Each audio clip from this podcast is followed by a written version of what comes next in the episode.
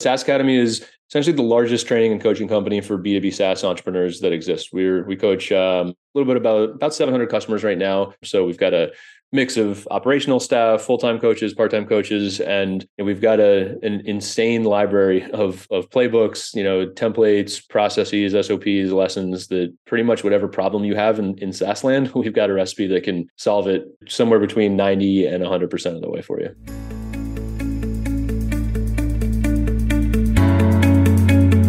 Welcome to the Second in Command podcast, produced by the COO Alliance and brought to you by its founder, Cameron Herold. In the Second in Command podcast, we talk to top COOs who share the insights, strategies, and tactics that made them the chief behind the chief. And now, here's your host, Cameron Herold. Hey everyone, welcome to the Second in Command podcast. Today we have a special guest, Matt Verlaque. Matt brings a ton of experience from the world of SaaS. Join us as we explore Matt's journey and he shares his valuable lessons.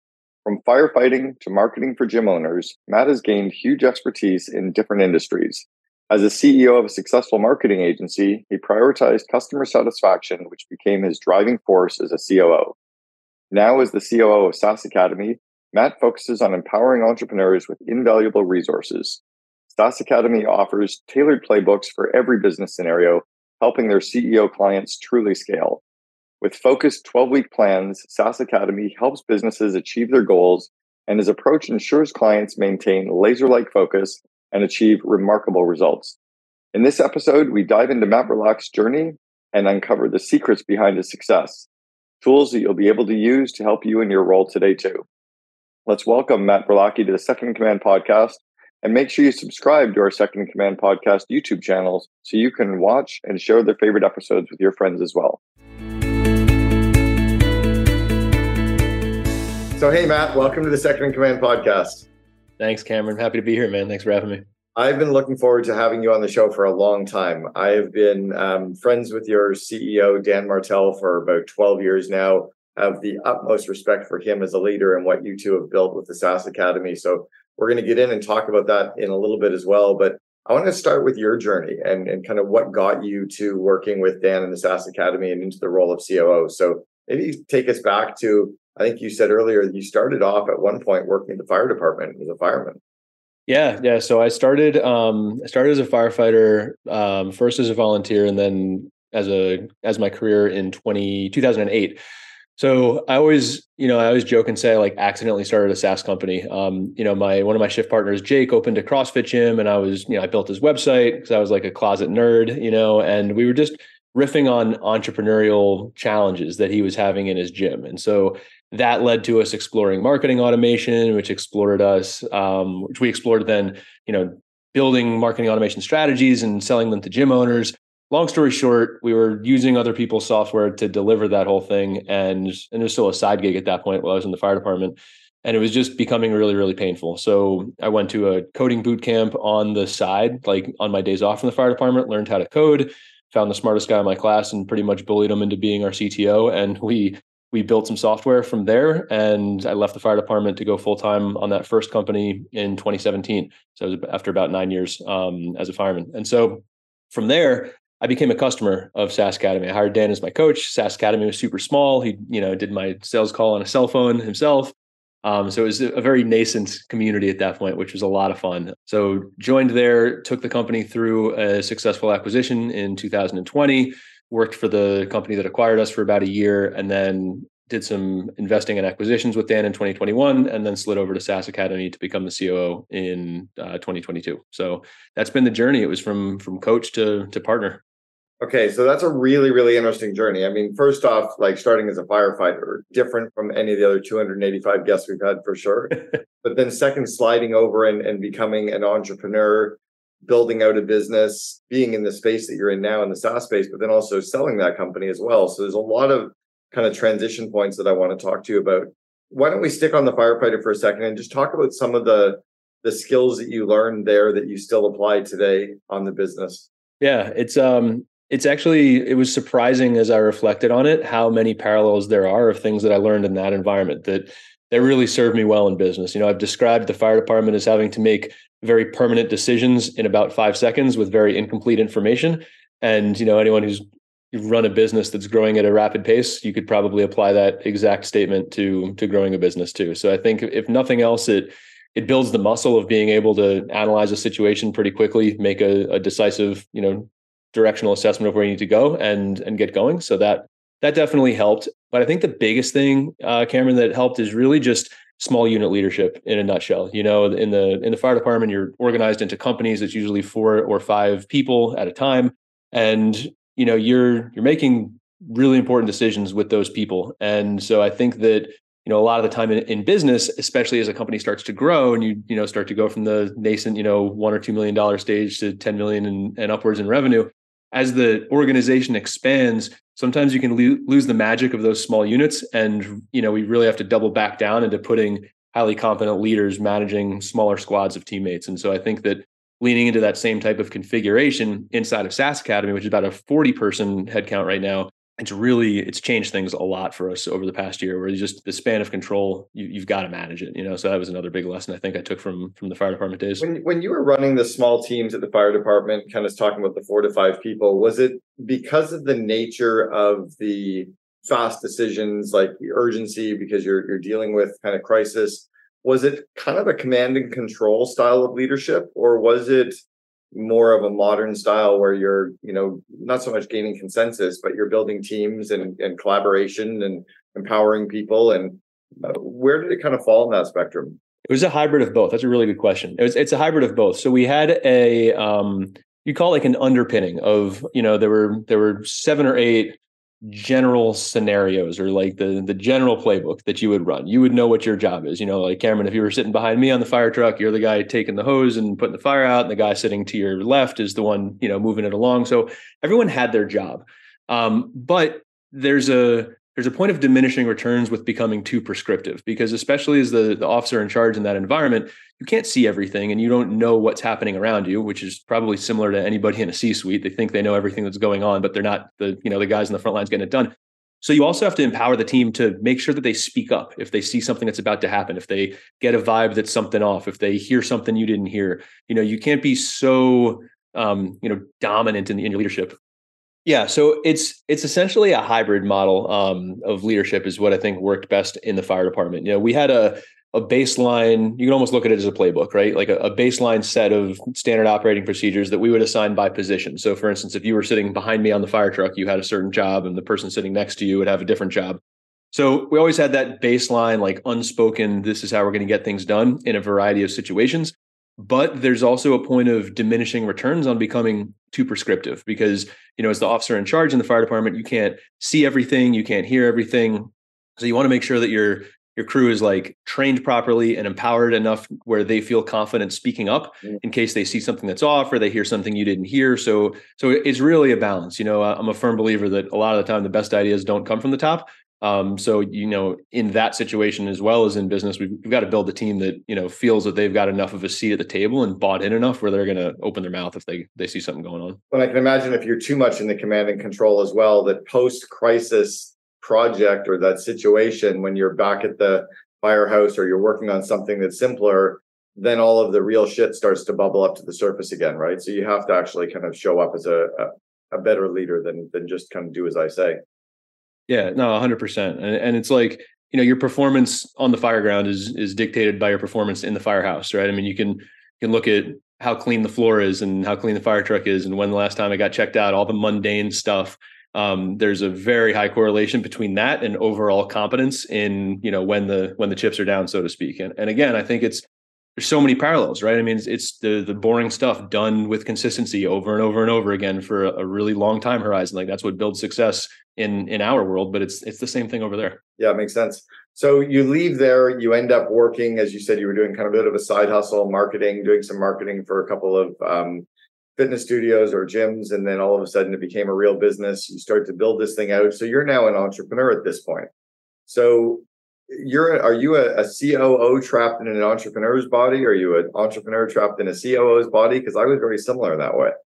Yeah, I um it's interesting. I think I can wear either hat pretty effectively, but the the interesting thing is you know, my co-founder Jake of, of my first company, you know, he was actually more the visionary, even though I was the CEO. And I think that's an interesting talking point because they don't necessarily need to be one and the same. You know, in that company, Jake actually had the the COO hat, but but really it was there were a lot of jobs that we felt were CEO type jobs that he weren't in his sweet spot that were in my sweet spot. But I guess I would consider myself a pretty operational CEO. You know, I I still oversaw like people, product, technology, um, as well as just you know overall operations of the business.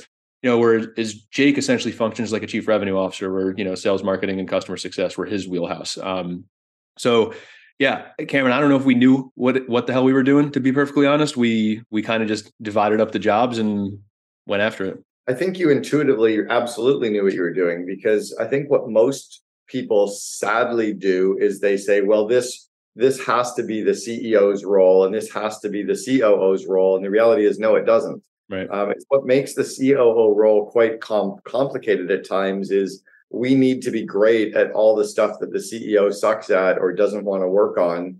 And that's different company to company, right? In in let's say Shopify's case, you know, Tobias Lütke is a very engineering and product CEO, very inward facing, doesn't really talk to the public very much. And then they have Harley Finkelstein, who's a very outward facing biz dev, sales marketing, you know, COO. Well, now you guys at the SaaS Academy, like the, and, and it's the opposite, right? You got a very outward facing CEO and you got a very inward facing operational COO. So no, it's just very different company to company. Yeah. So talk about some of the skills and the lessons that you learned having been an entrepreneur and running that business that you still carry with you today then as a COO? Yeah, there's a few. Um, customer obsession, I think, is probably the number one the number one skill set. And honestly, if your if your job title starts with a C and you don't have that, it's it's a problem. You gotta you gotta go build that muscle, you know. Um, and so I just I, I truly believe that you don't you don't get to get off the ground whether you're you know a CEO, a COO, a founder, an employee, whatever, um, without just really really caring passionately about the problem you're solving for the customer and the outcomes that they have from consuming your solution, whether it's software, coaching, services, whatever it is. So I think that's probably the first one is being able to analyze a market fall in love with your you know your customer persona and the problems that they have and just really go hard on delivering results for them. I think that that's definitely a big one. And you know it's interesting reflecting on it a lot of the the other things that i did as the ceo of uplaunch are still within my wheelhouse as the coo of saas academy. So you know position to position um, i don't know that the jobs changed that much. Like i didn't do sales in my first company. I'm not doing, you know, we're overseeing sales here in SaaS Academy. So when it comes down to it, you know, it's it's people, it's finance, it's operations, it's culture, um, you know, overall leadership, coaching leadership team.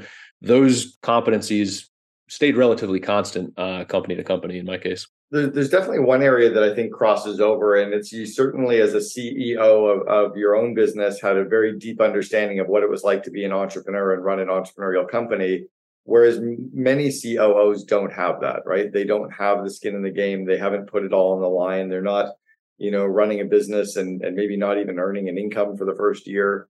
You definitely understood what it was like to run your own business. Do you think that makes you a better COO now in in having, I guess, a, a greater amount of empathy for what the CEO Dan is going through at times? Yeah, I think I think there's two ways in our specific case that it shows up. That's definitely one of them. Is it? I think you know if you've you know kind of earned your stripes on that um, that entrepreneurial merry-go-round you know that, that you and i have both stepped on i think it does does help you have certain conversations or at least understand the approach to certain conversations that founders or ceos will have. So i think that, that definitely helps and then this one, it's more bespoke to SaaS Academy, but going back to the customer obsession, in our case, like we serve founders, we serve CEOs, they're our customers. And so it also lets me show up better in my role in this company in particular, having gone on the journey that our customers are, you know, essentially working with us to help them go on and be more effective at. Like it, it gives me a lot of empathy for our customer too. So I think it's a it's a double header in my situation.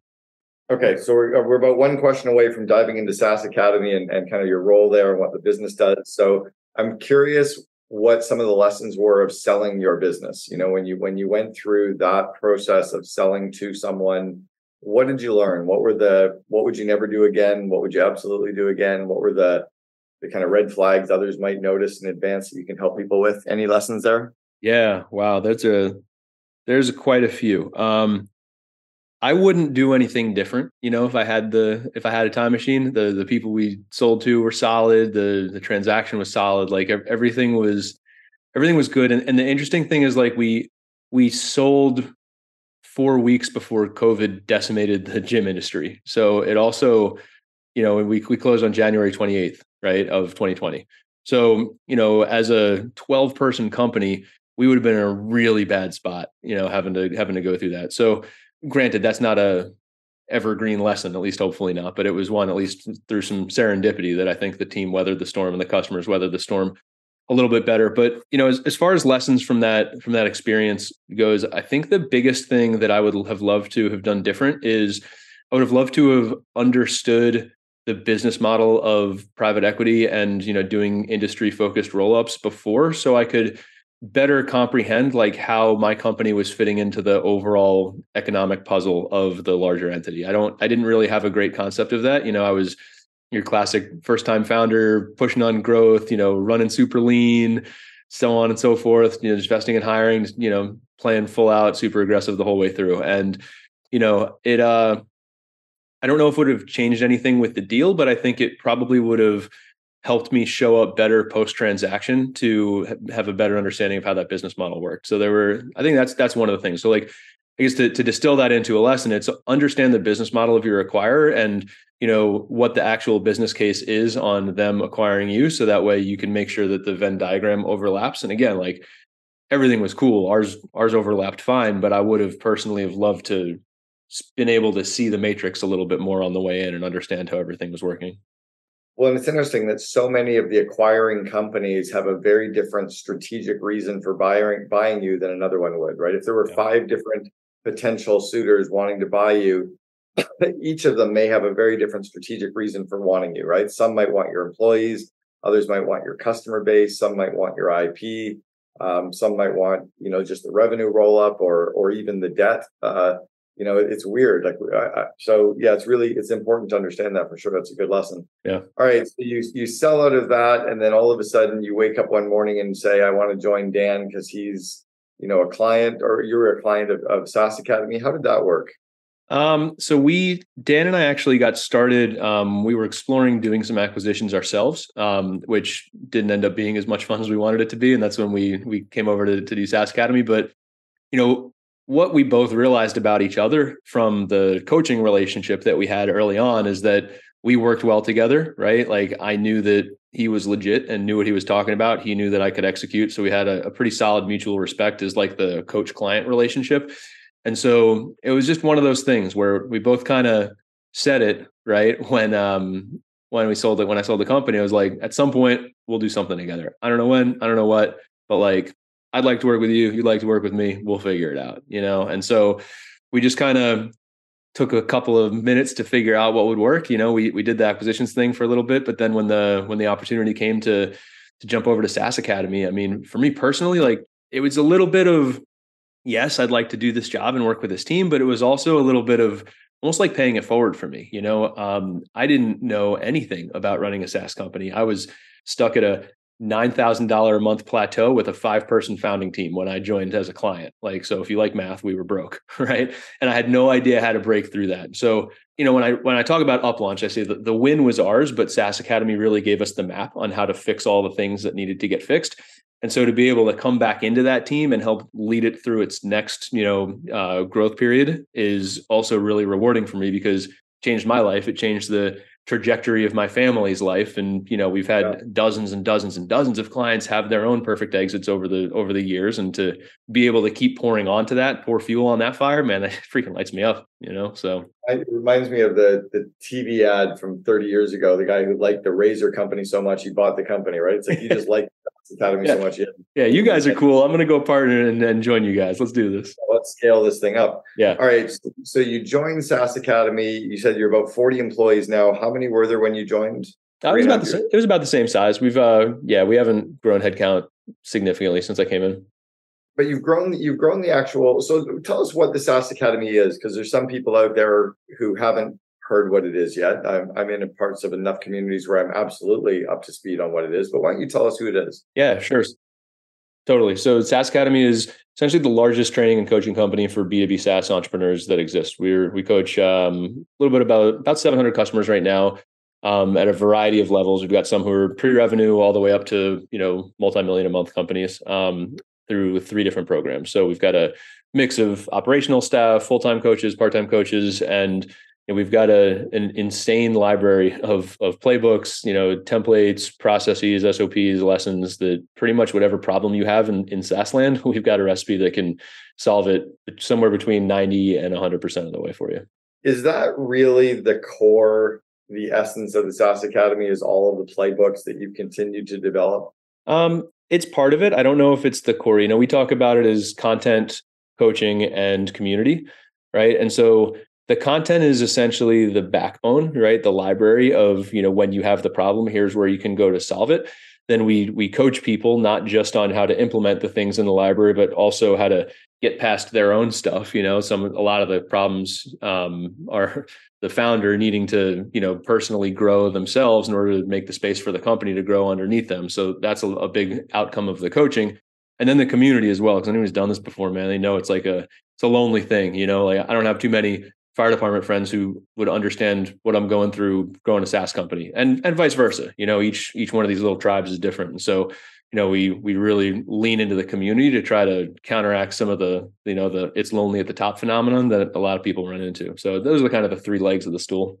You mentioned the founder growth and kind of helping the founders grow. Can you give us an example, like a concrete example of of where many founders get stuck? Oh, absolutely. The correlation between pricing and self-worth that's a really good one right especially in the early stage a lot of people are so nervous about like what if my software has a bug? What if it's not as good as this venture backed company over here? What if i'm a you know i'm a an imposter syndrome kind of thing right? And all of those things manifest in their go to market strategy and, and their lack of willingness to charge what they're worth and a lot of the time it's not until a we call that out explicitly and help them work through it and then also be like do the math with them and say like look at this price point you need to do 4000 calls a month to to hit your goals.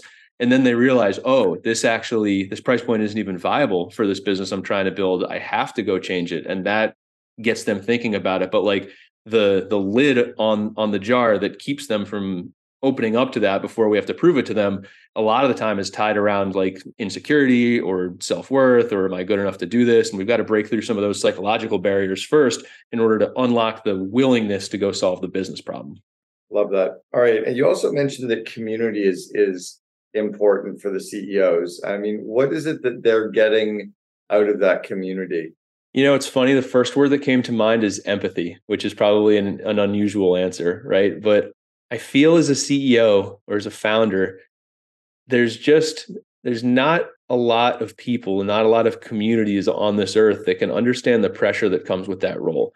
You know, and, and like to call it out explicitly, it's a it's a unique job in the sense of your ability to provide a living for the people on your team is directly correlated to your ability to be proficient in your own role right if you can't run your company well it costs other people their jobs and maybe not you yours right and so it's a that alone, that's one slice of a thousand different directions I could go with this answer. But that type of pressure, I mean, it messes with people, right? And so I think that being able to be in a room of a people who understand like the, what the stakes are running these companies and that are equally as motivated to go solve the problems um, is it's a magical room to be in. And I think that coupled with the fact that especially in our academy program, we've got a pretty decent range of of businesses in there. So you don't have to look, you know, when you're at one of our events, you don't have to look 20 or 30 feet to your left or your right to find someone who's solved whatever your biggest problem is.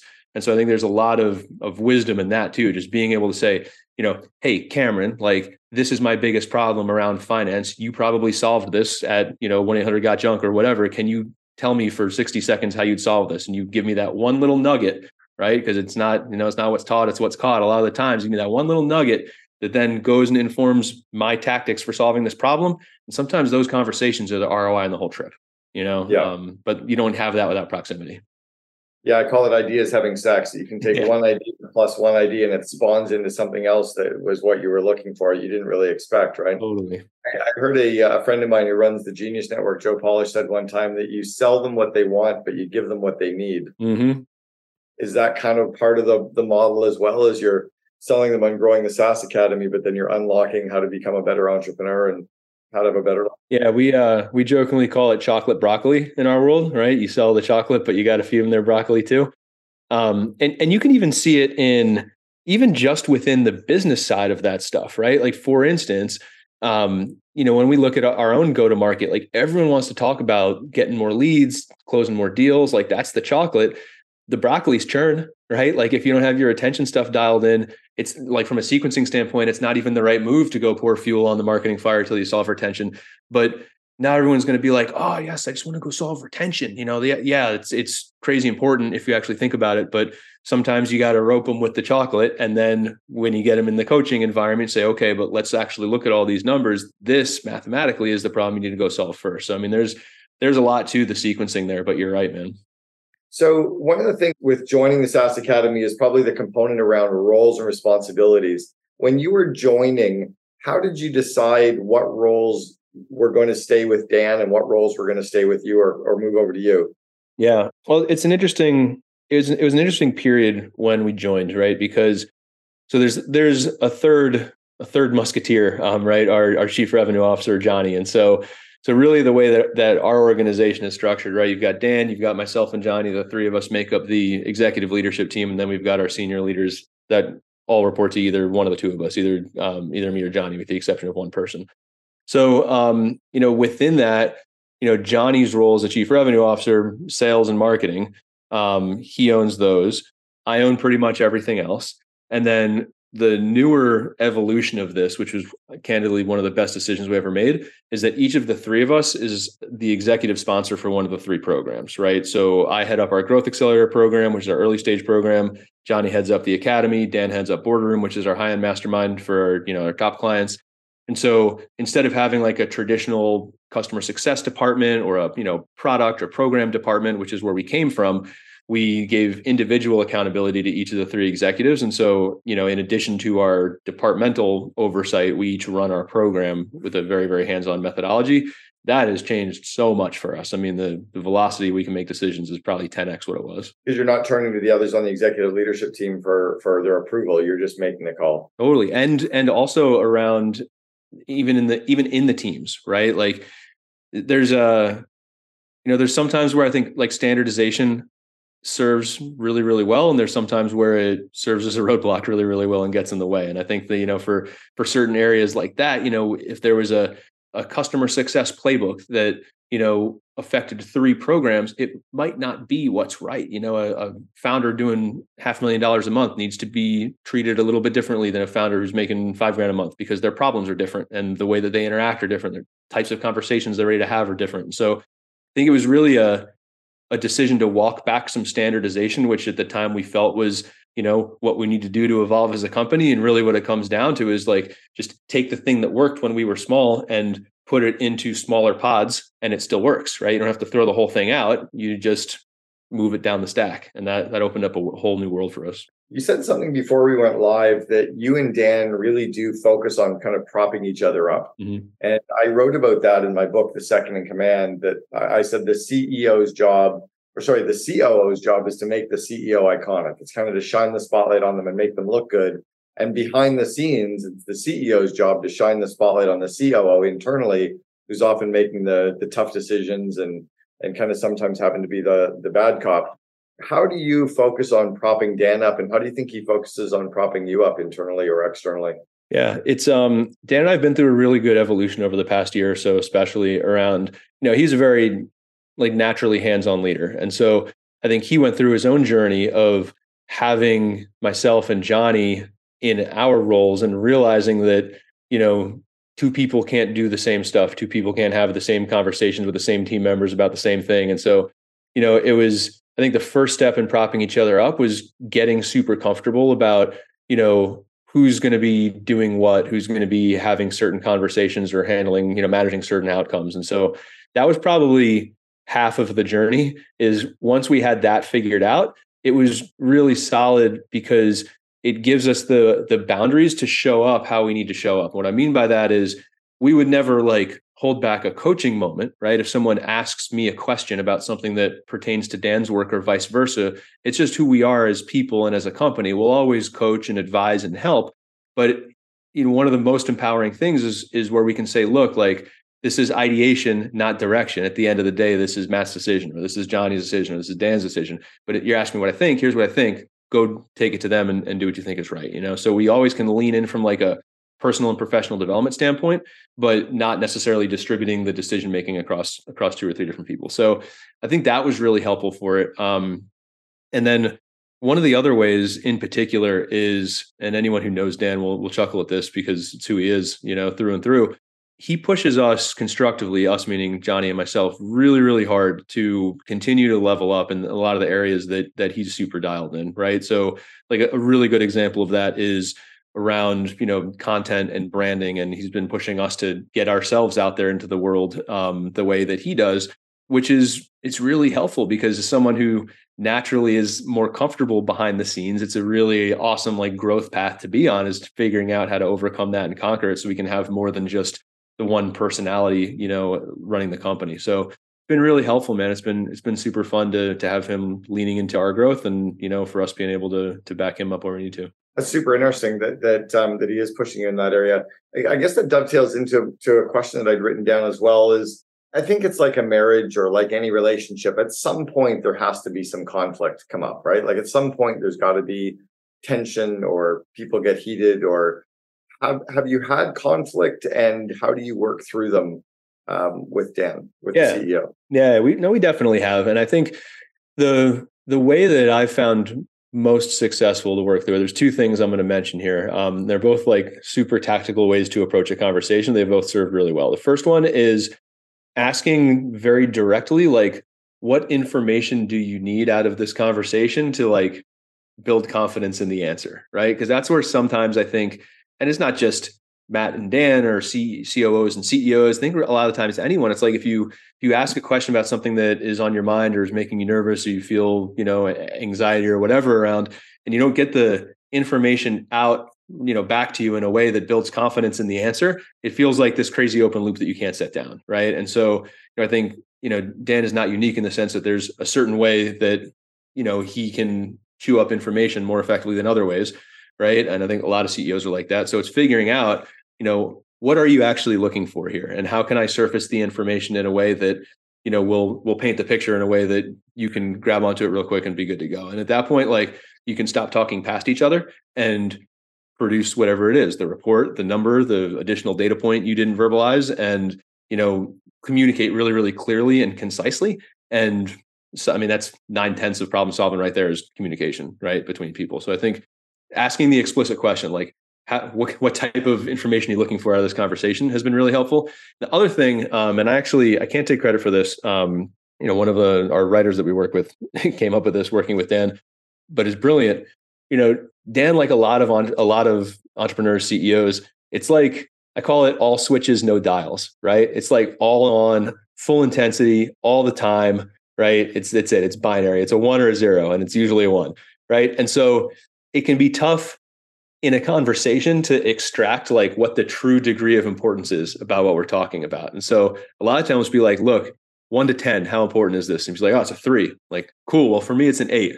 Great. We'll do it my way. You know, or the other way, for him, it's a nine. And for me, it's a four. It's awesome. We'll do it your way. And it's like sometimes without like quantifying that, you get into this jousting match of like everyone trying to make your point, seeing, well, like, if you're both arguing about something that's actually a two out of 10, what else could you have done in that 30 minutes, right? Something a lot more important. Okay, so that dovetails into a question that I think a lot of entrepreneurial CEOs struggle with, and their COO definitely struggles with, which is the entrepreneur has that idea of the moment, right? The squirrel distraction. It's like, oh, here's a cool idea, and they want it put in place now. Yep how do you so is that the first question is like what's the level of priority or like in when or how do you diagnose when this has to be put in place? Or or even if it does really need to be put in place and we can kill it in three days instead of like arguing about it now?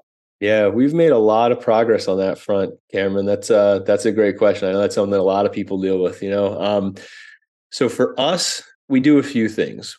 We run a super transparent and rigorous quarterly planning session, which gives us a lot of backbone to say, look, we're only playing 12 weeks at a time. Like outside of COVID or a couple other world events, like the whole world is probably not going to change 12 weeks at a time you know so i think sometimes the re the like the reactionary tendencies comes from not having a plan that you agreed to in the first place and then everything feels like a good idea so when something shows up that is a good idea I, I jokingly call it the good idea fairy you know flies in and drops off a good idea. I'll immediately overlay that with two things with what the quarterly plan was inside whatever teams it affects and then the financial forecast of where we think we need to go and like what's the biggest lever we're looking to pull in a given quarter? Is it a growth lever? Is it a profitability lever? Right? Like and and i simply ask like does this more effectively than the stuff we said we would do get us those outcomes? And if it's a clear no that's usually great. It can go into the ice box. We'll talk about it next quarter and and figure it out.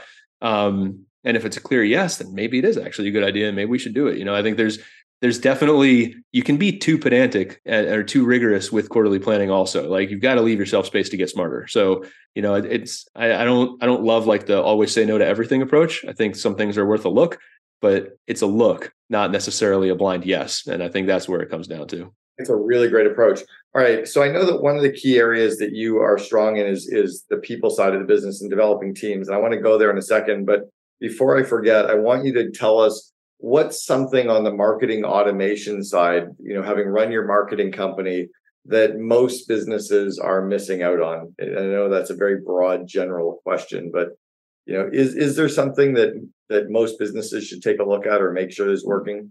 Yeah, if you mean like from a strategy standpoint or something to implement? Strategy or even tactical. Like, is there anything even tactical on the marketing automation side that most companies should be looking at? Yeah, I'll, I'll yeah, I'll give you one on like uh on lead gen. You know, we so we do a lot of paid acquisition, um, get a, a whole lot of leads, and a whole lot of leads who are not B2B SaaS founders, right? So, and so I'm going to explain what we do with that, but also the sequencing is really important, especially if you're at an earlier stage. So, what we do with that is in our like application process, which is what happens after you say download a lead magnet or say you want to talk to one of our team, we'll ask a couple of we call them funnel filters, right? A couple of questions like are you a, a, CEO or a founder? What's your revenue level? What type of company you're running? B2B, B2C, marketplace, whatever. And then based on how they answer those questions in the form, it's just those couple of drop downs um, before they get to like an actual application, we'll route them different places, right? So if they're 100% not qualified for anything that we do, we might send them to a webinar, tell them the, you know, here's your content, awesome, hope it helps, all good. Um, whereas if they are in our sweet spot, we'll push them directly to the book a call page and get that moved on. So we call that our funnel filter approach because what happens is, you know, as you start to ramp up volume without necessarily filtering for quality, if you're able to actually fill the calendar as you're ramping up volume, but you don't have a quality benchmark, your time from like a, a really important sales funnel metric is the time from the, the call was booked to the time when the call actually takes place, because there's definitely a correlation between that time period extending and your show rate decreasing. And so if you can a go create the problem of getting the calendar filled up that's the sequencing right? If you have like two demos a week this isn't for you. But if you can get the calendar full then you start to index on quality. So it's like then how can i filter out people who are less qualified to solve the proximity problem of having more calendar inventory to get my best qualified people on there. And all of that's fully automated. It's just routing based off the questions a little bit of javascript whatever. So i think that's that's one example of something that's a relative feels like a small tweak on like a booking flow. But when you look at the to like tie it all the way back to revenue right? Like look at what the actual result of pulling the proximity of the calendar inventory forward by a week. Look at what that does to a, maybe a 10 or 15% increase in show rate. What does that do to your revenue? Carry that over three or four months you know it's a couple of form fields that could have a five six figure impact on a company pretty fast. I love that. It's huge. Yeah one of the things we did at 1-800-got-junk was we started doing calls with potential franchisees in groups. Mm-hmm. So instead of one call with one potential franchisee, we do one call with six potential franchisees. And our success rate went way up because they didn't feel like the only loser anymore who was potentially buying the franchise. Yeah. There were five others just like them, and we only had to answer the question once. And it was really interesting how it really leveraged our time, but it also uh, increased our, our closing ratio too. That's cool.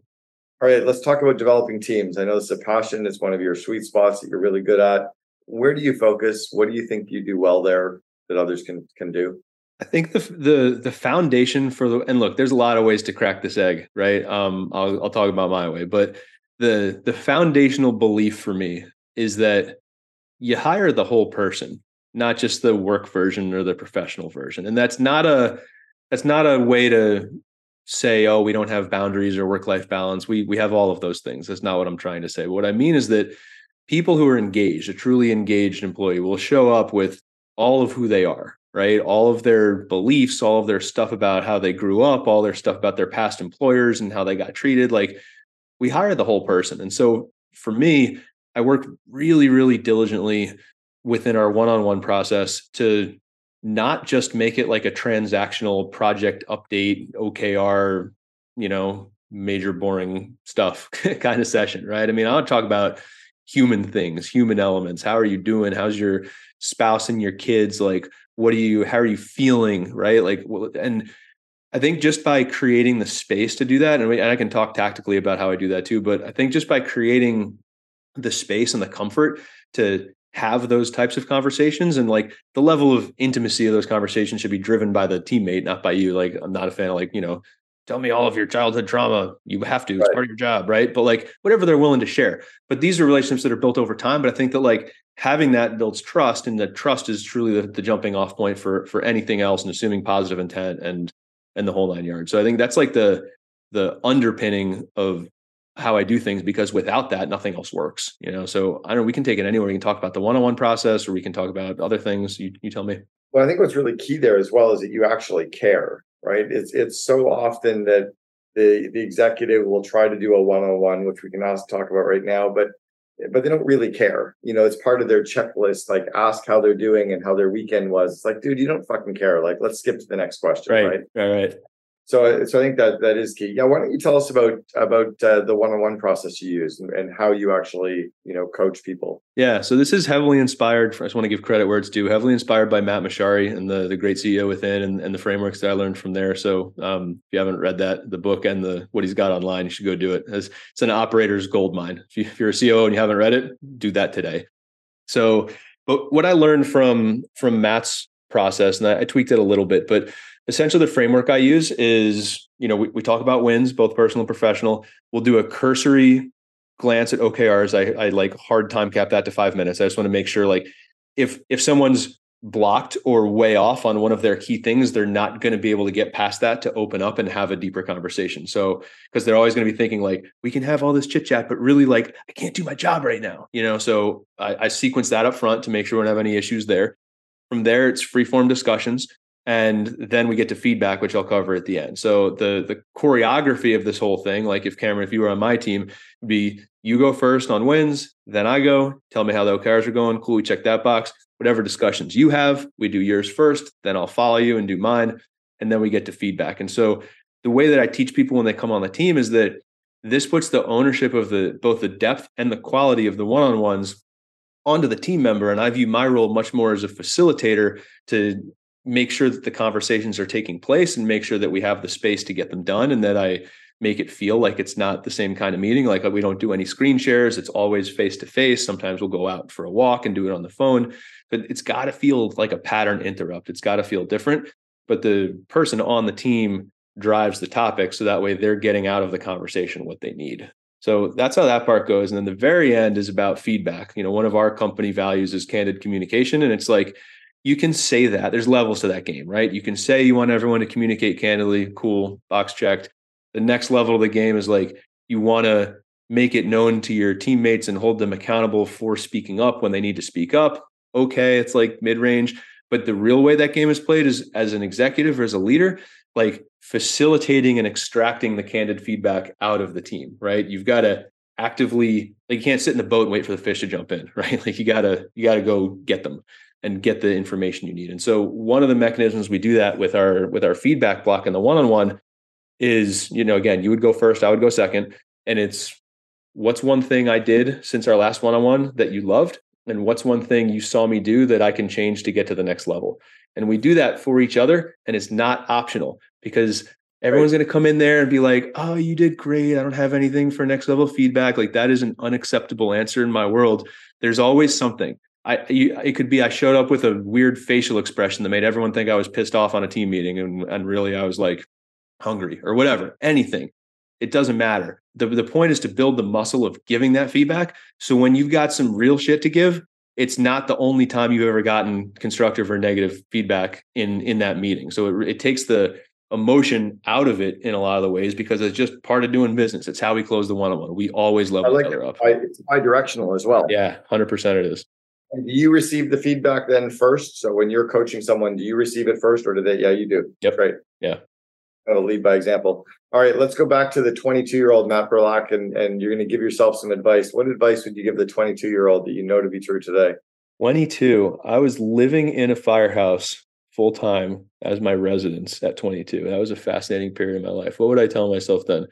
I would say that your life is going to turn out nothing like you thought it would, and just go with the flow and keep your foot on the gas, and it'll all work itself out. And, and honestly, I feel like that's true today. And as someone who is an overthinker, sometimes I need to tell the 37 year old Matt the same exact thing. It's like, if you're not sure what to do, just keep doing more of what you're doing. And usually you can figure out how to solve every problem. You know, that's, that's really what it comes down to.